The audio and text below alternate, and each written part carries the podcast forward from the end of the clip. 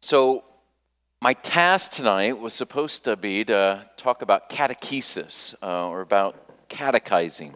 Uh, catechism is just question and answer, right? There's a question that is asked, and then there is an answer that is given. And where does that come from biblically? Well, it comes primarily from two places.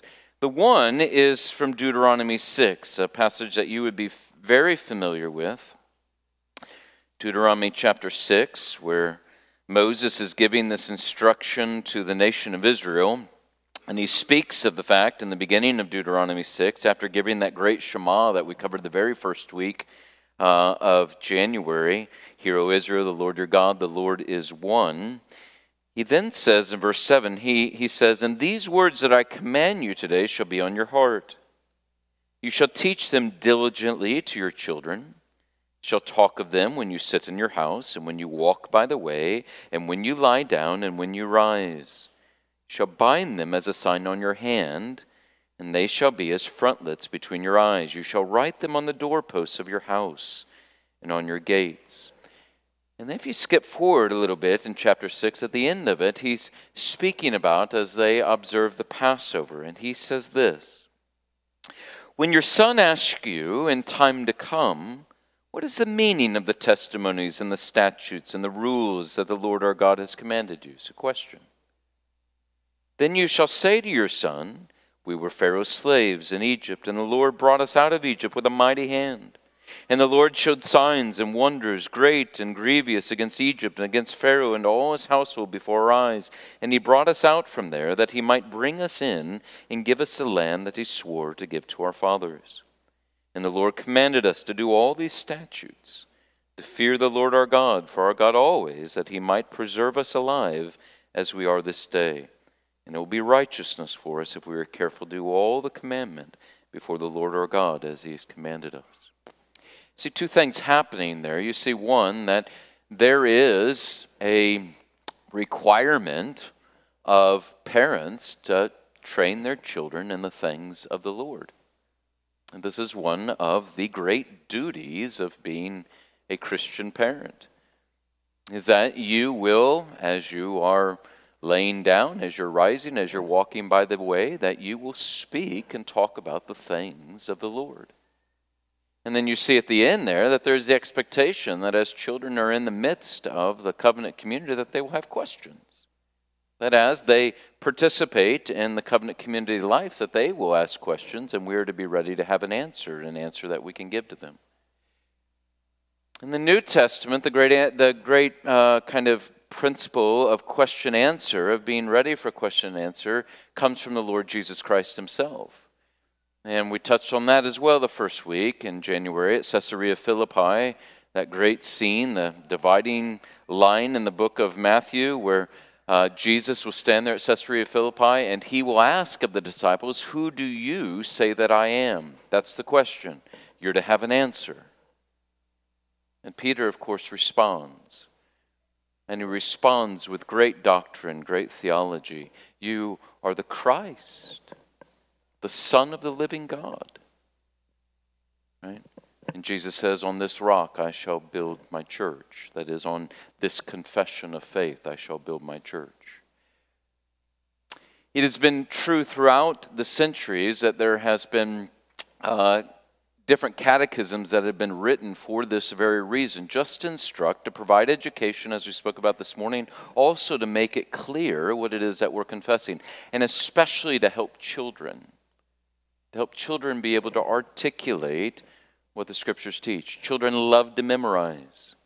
So it's one of the great blessings is to have children memorize these things when they're young and then as they grow in the faith then you begin to understand you begin to explain these things and then by God's grace they begin to own these things.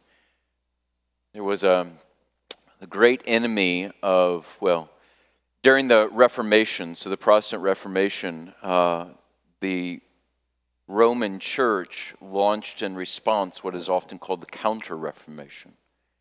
or as a result of the Council of Trent that followed, where they said that all these things that Protestants believe are anathema. And so they launched what was called the, the Counter Reformation, where they sought to undo all that the Protestant Reformation had started to achieve in Germany and Switzerland and France and the Netherlands and Spain, and on we could go. And the, the great kind of uh, the great protagonist, I guess you could say, for the Roman church was a man by the name of Sadoleto. And Sadoleto led the Counter Reformation in many ways. And he has a quote where he says this about France. He says, If they had not catechized, we would have turned it all back.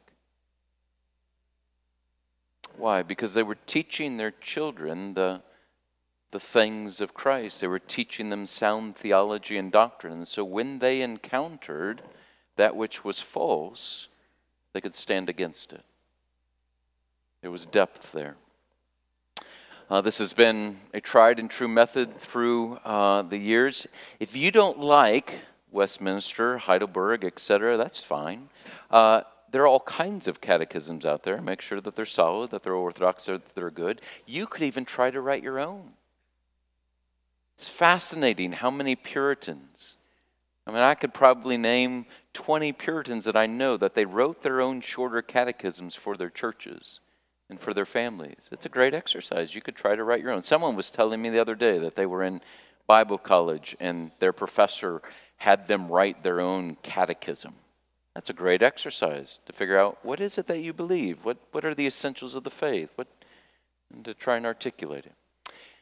It's one of the great gifts I think that uh, we have is all these wonderful catechisms that have been passed on through the days and that we can use uh, for uh, our own education, for the education of our children. Uh, let me give one story, if you'll rightly understand. I shared it with the high school the other night. I've shared it once, I think, here at URC before. Don't misunderstand me.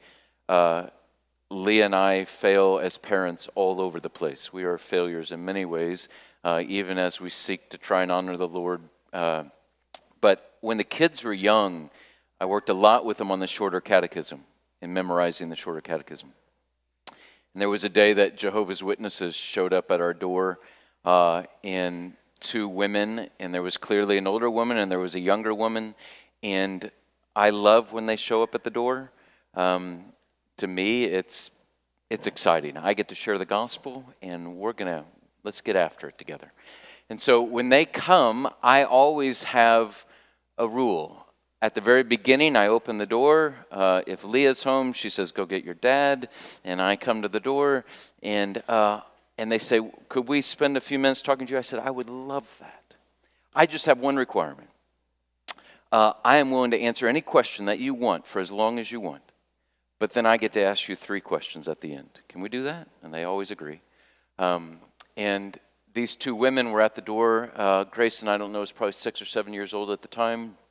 And uh, these two women were leading through uh, Jehovah's Witness Arianism, uh, much like what we heard this morning, the teaching of Arius. Jehovah's Witnesses have grabbed hold of that old heresy that Jesus is less, the Son is less than God the Father. And, um, you know, as they talked, I would answer all the questions, and we got to the end. I said, okay, I get my three questions, right? And they said, yes, yes, of course. I said, do you, uh, do you believe that we believe in the same God? He said, of course, yes. I said, do you believe that Jesus Christ is the Son of God? Oh, yes, yes, this is what we believe.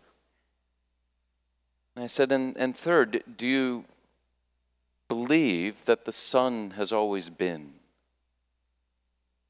And the younger one went silent, and the older one said, No, we, we don't believe that. We believe that he came to be. And Grayson was in sitting on the living room floor, putting together a puzzle or playing or something. She was just kind of listening in the background. And as soon as she heard that, she popped up in her six or seven year old little body and she ran to the front door where we were at, 10 feet away. And she said, That is not true. God is a spirit. He's infinite and eternal and unchangeable in his being, wisdom, holiness, justice, goodness, and truth. What happened? She knew he was eternal.